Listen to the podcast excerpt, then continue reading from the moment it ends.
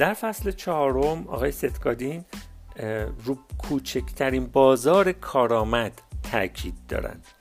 و سوال اولشون اینه که برای ایجاد چه تغییری تلاش می‌کنید؟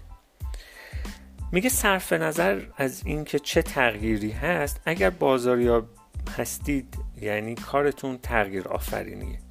انکار کردن این قضیه یعنی دارید مخفیش می‌کنید. و دو تا خطا وجود داره که ممکنه شما هم مرتکبش بشید. یک اینکه به سراغ یک تغییر بلند پروازانه غیر ممکن برید. درسته که می‌تونه عالی باشه اما شاید عاقلانه تر باشه با مانعی شروع کنید که می‌تونید از روش بپرید. کوچیک شروع کنید اما موثر. خطای دوم اینه که یک تغییر رو مهندسی معکوس کنید.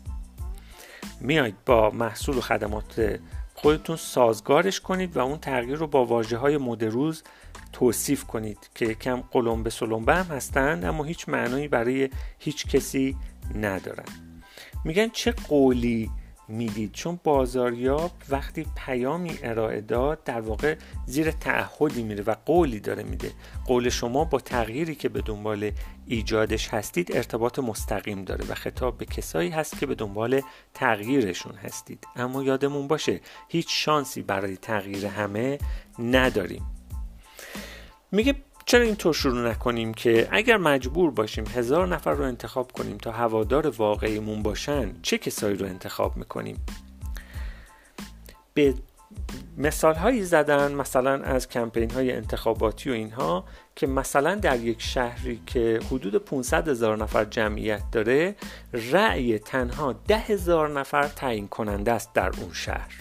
بنابراین به جای اینکه به راحل های درگیر کردن همه 500 هزار نفر فکر کنیم چرا یک گروه ده هزار نفری که نزدیک هستند بهمون یعنی از نظر فکری فرهنگی ما می‌تونیم روشون تاثیر بذاریم از اونها شروع نکنیم. اگر فقط اون ده هزار نفر رأیشون رأی ما باشه می‌تونیم نتیجه که می‌خوایم رو بگیریم. این داستان آماریه در واقع از آمار مثال می‌زنم.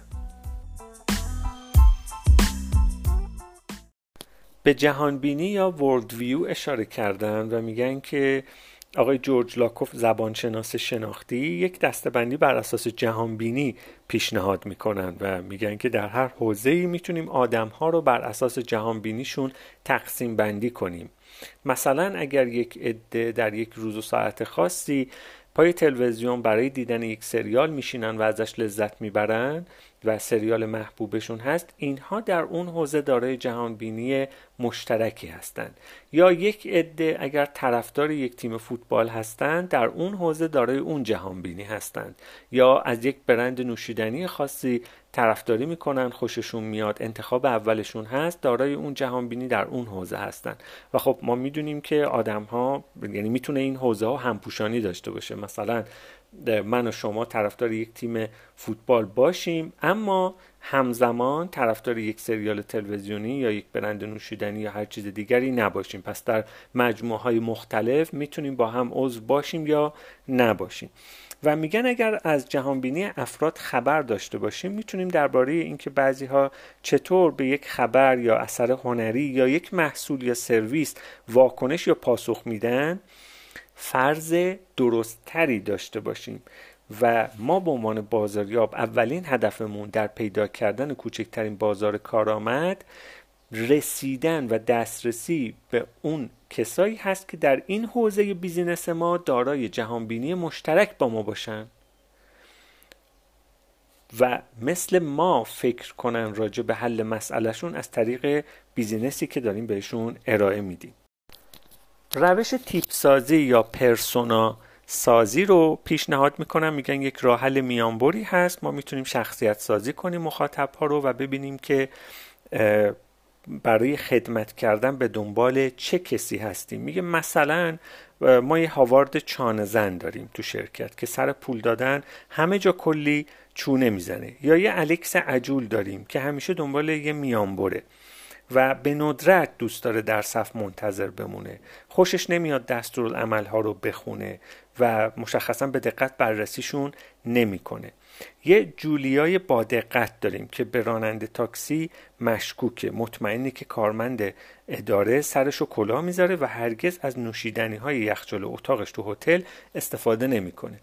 ببینید یه اسم و جلوش یک صفت و بعد توصیف کوتاهی از اون شخصیت. این میشه همون تیپ سازی یا پرسونا سازی ما می‌تونیم این کار رو برای هر بیزینسی که داریم راه اندازی می‌کنیم انجام بدیم. ببینیم که مثلا مشتری هایی که پتانسیل اینو دارن که بعدا مشتری ما باشن اونهایی که دوست داری مشتری ما باشن چه اخلاق هایی دارن؟ چه رفتارهایی از خودشون نشون میدن؟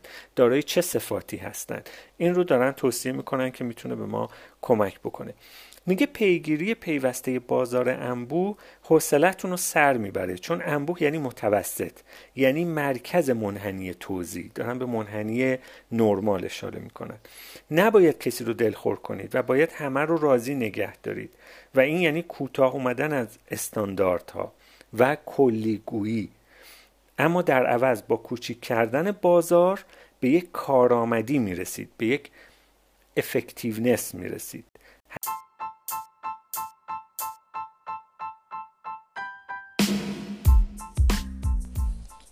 حداقل تعداد افرادی که باید رو اونها تاثیر بذارید تا ارزش تلاشتون رو داشته باشه چند نفره؟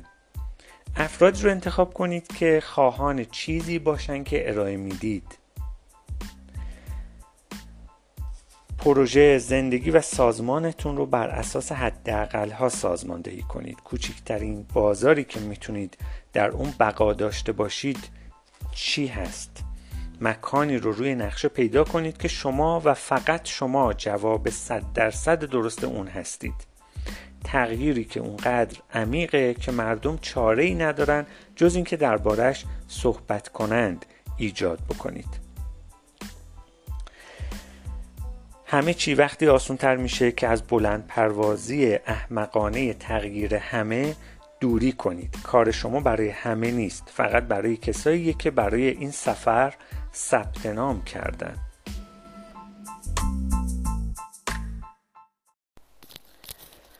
به عبارتی آقای سسکادی معتقدن که در برکه کوچیک یک ماهی بزرگ باشید. از کم شروع کنید. با تمرکز وسواسگونه روی همون تعداد کم مشتری ها و بازار کوچیک که دارید شروع بکنید. به محض اینکه نتیجه داد استخر دیگه ای پیدا کنید. یا بهتر اینه که اجازه بدید بهترین مشتری هاتون ایده رو گسترش بدن. یعنی با یه عده کم شروع بکنید ولی به قدری کارتون رو درست و خوب انجام بدید که اونها رو راضی و بلکه شگفت زده بکنید و اونها کمک کنن به اینکه ایدهتون رو بشه شکلی مناسبتر گسترشش بدید. خب در این مواقع به یه عده باید بگید این به درد شما نمی‌خوره. یعنی اینجا باید جدا کنید که بیزینس من به درد چه کسایی نمی‌خوره و این رو سراحتا اعلام بکنید. نه اینکه هدف این باشه که همه رو راضی نگه داریم چون در این شرایط همه به یک اندازه متوسط راضی خواهند بود نه بیشتر. و ما این به درد ما نمی‌خوره. ما به دنبال هوادار و به دنبال مشتری هایی هستیم که به قدری راضی و خوشنود و شگفت زده باشن که این داستان رو برای همه تعریف بکنن. از بیزینس ما همه جا صحبت بکنن. میگه این به درد شما نمی‌خورد. نشانه این هست که اونقدر به بعضی ها احترام بگذارید که وقتشون رو تلف نمی کنید تسلیم خواسته هاشون نمیشید و, و برای تغییر باورهاشون پافشاری نمی کنید یعنی میگید که بیزینس من برای شما نیست. چرا اینو دارم میگم؟ چون برای وقت شما احترام قائلم و می‌دونم که ما پاسخ مناسبی به نیاز و مسئله شما نیستیم. نشان دهنده احترام به کسایی که به دنبال ارائه خدمت به اونها هستیم که به اونها بگیم اینو برای شما ساختم نه برای افراد دیگه بلکه فقط برای شما. اینو بتونیم سراحتا و بلند و قاطعانه به مشتری های خاص خودمون بگیم. چرا؟ چون مهم نیست افرادی که به دنبال به دنبال ارائه خدمت به اونها نیستیم چه فکری می‌کنن؟ میگه می‌دونیم هممون که همه کتاب های پرفروش سایت آمازون حداقل چند نقد یک ستاره داشتن. یعنی مثلا کتاب ها پرفروش 90 درصد نقد ها 4 و 5 ستاره هستند ولی هست داخلش کسی که مثلا این کتاب جزو بدترین کتابایی بوده که خونده. همیشه همچین افرادی وجود دارن. غیر ممکنه کاری انجام بدید که برای همه به یک اندازه مهم باشه و به یک اندازه, به یک اندازه اونها رو راضی و خوشحال بکنه. بنابراین از همدلی با نیاز واقعی شروع بکنیم. از هماهنگی با جهانبینی افرادی که انتخاب کردیم که بهشون خدمت بکنیم. به یک بزینس و برند غیر قابل جایگزین براشون تبدیل بشیم و صرفا دنبال به دست آوردن و حفظ توجه و اعتماد اون دسته باشیم و بقیه رو رها کنیم. فصل پنجم در مورد به دنبال بهتر بودنه. میگه که خب بهتر هم به مرور زمان معنی و مفهومش رو در ذهن ما عوض می‌کنه و وقتی یک محصول جدیدی میاد و تبدیل به محصول بهتری میشه اون بهتر قبلی رنگ میبازه و از ذهن ما خارج میشه. اما این رو یادمون بندازیم که هر خریدی یه معامله است بین خریدار و فروشنده. ما وقتی حاضر میشیم پول پرداخت بکنیم که اون چیزی که می‌خریم ارزشش در ذهنمون بیشتر از پولی باشه که پرداخت می‌کنیم. هیچکی به صورت مستمر و طولانی مدت دوست نداره سرش کلاه بره. مثلا من برای یک کتابی پنجاه هزار تومن هزینه می‌کنم چون می‌دونم استفاده ای که از اون کتاب خواهم برد بیشتر از پنجاه هزار تومنه. اگر صرفا در واقع به خاطر کاغذش باشه که خب خیلی کمتر از اینها میارزه. اما اطلاعاتی داره که به درد من می‌خوره. همین کتاب برای یک نفر دیگری هیچ ارزشی نداره چون اطلاعاتی در حوزه‌ای که می‌خواد نداره و به دردش نخواهد خورد. بنابراین چرا من حاضرم این مبلغ رو هزینه کنم؟ چون ارزش بیشتر از قیمتی برای من داره. و ارزش یک مقوله کاملا نسبی هست. در همون مثال کتاب قیمت پشت جلد کتاب هر چی که می‌خواد باشه. ارزش اون برای افراد مختلف متفاوته. یعنی قیمت یک جلد کتاب در یک مقطعی همه جا ثابته. هر کتاب فروشی هر جا که برید قیمت همونه.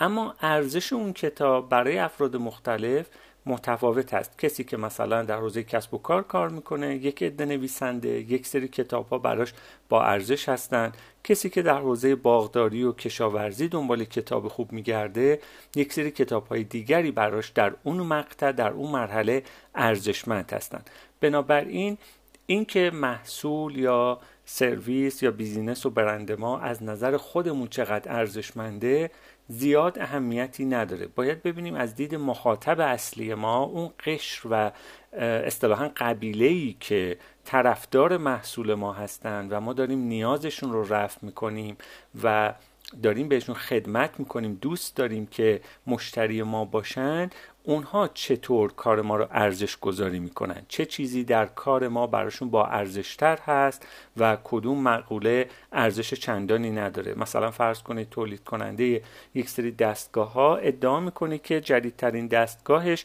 بهترین دستگاهی است که تا امروز تولید کرده. وقتی علت رو می‌پرسید ممکنه سری مقوله ها رو ردیف کنه. مثلا بگه مصرف انرژیش کمتره جایی کمتری می‌گیره وزنش سبکتره. یا ده ها دلیل دیگه. اما باید دید اینها واقعا دغدغه مصرف کننده این دستگاه هست یا خیر. مثلا ممکنه مصرف کننده به عنوان مثال صدای کمتری از دستگاه انتظار داره. یعنی دستگاه بهتر مثلا جاروبرقی بهتر از نظر مصرف کننده جاروبرقی هست که صدای کمتری داشته باشه. حالا اگر مصرف برقش یه مقدار بالا هم باشه چون محدود استفادهش و مقطعی هست برایش خیلی اهمیت نداره. به عنوان مثال عرض می‌کنم. به همین شکل ما باید هر کاری که انجام میدیم در هر سنفی که فعالیت می‌کنیم ارزش های اصلی مخاطبمون رو بشناسیم که مخاطب ما برای چه چیزهایی ارزش بیشتری قائله و قیمت و ارزش رو دو مقوله جدا از هم بگیریم و این رو مد نظر داشته باشیم. اگر بخوایم فروش موفقی داشته باشیم اون فروش جایی اتفاق میفته که خریدار در ازای پولی که پرداخت می‌کنه در ذهنش ارزش بیشتری دریافت کنه. یعنی این معادله و این مبادله باید به نفع خریدار باشه. در ذهن خریدار اینطور جا بیفته که من دارم برای ارزش بیشتری پولی پرداخت می‌کنم که صرف می‌کنه. بنابراین وقتی صحبت از بهتر میشه در هر بیزینسی در هر سنف و حوزه‌ای بهتر از دید مشتری و مخاطب اون business اهمیت داره. نه اینکه ما ادعا کنیم ما که صاحب business هستیم ادعا کنیم که business بهتری داریم محصول بهتری تولید کردیم یا از این دست ادعا. از طرفی وقتی پای مقوله ارزش وسط هست ما باید دقت بکنیم که یک سلسله مراتب ارزش وجود داره یا به عبارتی یک زنجیره ارزش وجود داره. به عنوان مثال خب یک سری محصولات و خدمات رو خریدار مصرف کننده هم هست. مثلا شما میرید یک جفت کفش برای خودتون می‌خرید. هر محصولی که برای خودمون می‌خریم و خودمون مصرف می‌کنیم این معادله درسته. اما گاهی خریدار و مصرف کننده یک محصول دو نفر متفاوت هستند. مثلا محصولات آموزشی که توسط والدین برای بچه هاشون خریداری میشه. مصرف کننده بچه ها هستند ولی خریدار و کسی که پول پرداخت می‌کنه والدین هستند. یعنی اینجا انواع ارزش وجود داره. ارزش های چندگانه وجود دارند. مثلا اون دانش آموز باید دفتر خودکار قلمی که استفاده می‌کنه براش با ارزش باشه یا بسته آموزشی براش با ارزش باشه یعنی اون آموزگار درست تدریس کرده باشه و مشکل درسی ایشون رو بتونه حل بکنه جواب بده بهش. از طرفی یک سری ارزش ها از دیدگاه پدر و مادر مهمن که من پولی که پرداخت می‌کنم در ازاش چی می‌گیرم؟ یک قسمت رضایت فرزنده که مثلا پول پرداخت می‌کنم وسایلی می‌گیرم که فرزندم راضی و راحت باشه. یه قسمت این هست که مقایسه می‌کنن. میگن که این بسته آموزشی مشابهش قیمتش چیه و ارزش اضافی که مثلا این بسته گرونتر داره چی می‌تونه باشه. پس ما باید در هر بیزینس هر سنفی که هستیم دقت بکنیم به ارزش های چندگانه به سلسله مراتب ارزش ها و بهتر رو در هر مرحله برای خودش معنی بکنیم پیدا کنیم و در اون راستا سعی بکنیم که جلب توجه بکنیم برای مشتری هامون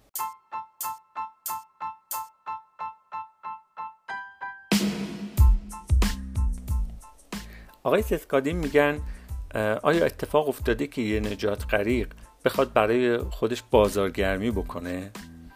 همین جمله کوتاه کلی حرف پشتش هست. نجات غریق بودن شاید چکیده اون چیزی که آقای سسکادین می‌خوان بگن بیزینس باید باشه. به این صورت که خب اولا بیرون از استخر بیرون از ساحل دریا کاری برای انجام دادن ندارن. یعنی حوزه فعالیت کاملا مشخصه. دوما ممکنه صبح تا شب رو بدون زحمت و بدون کار خاصی سپری بکنن و تنها یک مورد از صدها مورد از صدها نفری که برای شنا میان استخر تو دریا به کمک نجات غریق احتیاج داشته باشن. ابزار خاصی هم نیاز ندارن. یه تیوب یا جلیقه نجات کافیه تا کارشون رو انجام بدن. ولی در لحظه اونجا هستن و برای کسی که نیاز داره خیلی زیاد ارزش داره کارشون. چون به جون افراد بسته است دیگه. یعنی کسی که داره غرق میشه قطعا به کمک نجات غریق نیاز داره و در اون لحظه لازم نیست که نجات غریق مثلا تبلیغ کنه خودشو که بیا از کمک من استفاده کن. چون نیاز داره در اون لحظه مشتاقانه دنبال کمک هست اون فردی که در حال غرق شدنه. دارن یه جورایی گوشزد می‌کنن که خب اینجوری هم به business میشه نگاه کرد. یعنی هر business ی اولا لازم نیست همه جای بازار باشه لازم نیست تمام زمان رو مشغول کار باشه. شما می‌تونید برای قشر خاصی در یک مقطع خاصی کاری انجام بدید که براشون خیلی با ارزشه و اتفاقا خودشون میان دنبال شما و اگر کارتون حتی ساده باشه اما نیاز اون لحظه رو به درستی شناسایی کرده باشید دیگه حتی نیاز به تبلیغات آنچنانی هم ندارید. اینجا لازم یک توضیح کوتاهی اضافه کنم اینکه وقتی صحبت از نیاز هست لزوما منظورمون نیازهای اساسی نیست. یعنی همش مثلا خوردن و پوشاک و خونه و اینهایی که همه هر روز بهشون نیاز دارن. وقتی میریم سوپرمارکت بله چون به یک سری وسایل نیاز داریم. سوپرمارکت میشه یک واسطه. اما گاهی به خود خرید کردن نیاز داریم. به حسی که خرید کردن بهمون میده نیاز داریم. پس وقتی صحبت از نیاز می‌کنیم یک طیفی از نیاز هاست. از نیازهای اساسی تا نیازهای سطوح بالاتر. نیاز داریم یک پوشاکی بپوشیم که مورد تحسین بقیه باشه. یا حداقل مورد تمسخر بقیه نباشه. یا خودمون حس بهتری نسبت به خودمون داشته باشیم. با اینکه به اندازه کافی کفش داریم اما یک جفت دیگه هم بر... یک جفت کفش دیگه هم بر خودمون می‌خریم. چون حس بهتری بهمون میده. با اینکه مثلا گوشی موبایلی که همراهمون هست همیشه می‌تونه ساعت دقیق و درست رو بهمون نشون بده اما یک ساعت مچی هم خرید می‌کنیم. چون به حسی که بهمون میده نیاز داریم. اون حس رو دوست داریم. پس میریم انتخاب می‌کنیم از مدل ها و برندهای مختلف و یک ساعت میشه ساعت ما. یعنی یه جورایی اون ساعت نماینده ماست و ما نماینده برند اون ساعت میشیم. یه ارتباط دو طرفه بین کالاها و شخصیت و ما شکل می‌گیره. بنابراین این نیازها سلسله مراتب داره و لزوما هم نیازهای اساسی نیستند. و اصلا مثلا فلسفه وجودی مراکز خرید مجتمع ها همین نیاز هاست. چون ما تمام کالاهایی که اونجا هست رو بیرون هم می‌تونیم پیدا کنیم. شاید حتی با قیمت پایین تر بتونیم خرید بکنیم. اما دوست داریم در اون فضا قرار بگیریم. دوست داریم حق انتخاب داشته باشیم و از اون حق انتخاب استفاده کنیم. مطلب بعدی تفاوت بین نیاز و خواسته هستش. بین نید و وانت و مثالی که اینجا مشخصا مطرح کردن معنی و مفهوم یک ماشین برای یک نوجوان هست. میگم بر یک نوجوان های واقعا انقدر مشکل حمل و نقل داره که یک اتومبیل مستقل بتونه اون رو حل بکنه؟ یک پسر بچه 15 16 ساله واقعا چه نیازی به یک ماشین شخصی داره؟ اما برای یک نوجوان یه ماشین اون رو از یه بچه وابسته به یک بزرگسال مستقل تبدیل می‌کنه این یعنی جابجایی در جایگاه اجتماعی ادراک و قدرت که خیلی فراتر از یه چهارچرخه برای والدین از یک طرف به معنای تغییر از سلطه روی یک نفر به پیشنهاد مسئولیت پذیریه و به بحث های مشخصی درباره امنیت، کنترل و جایگاه اجتماعی منجر میشه. همسایه ها این وسط چی میگن؟ درباره ایمنی به خودمون چی میگیم؟ درباره استقلال، فرصت و محبتی که اینجا شکل می‌گیره چه نظری دارین؟ همه این تغییرات در بطن تصمیم به خرید ماشین برای یه نوجوان قرار دارند.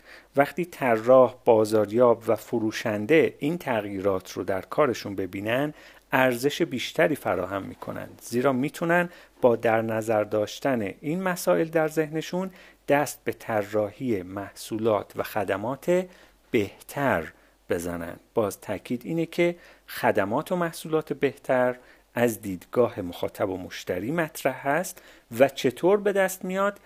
همونطور که این مثال نشون داد با شناخت مسائلی که در هر انتخاب مطرح هستند. در ادامه در فصل پنجم نویسنده یک ابزاری رو معرفی می‌کنن برای اینکه ما بتونیم جایگاه درست بیزینس خودمون رو پیدا بکنیم.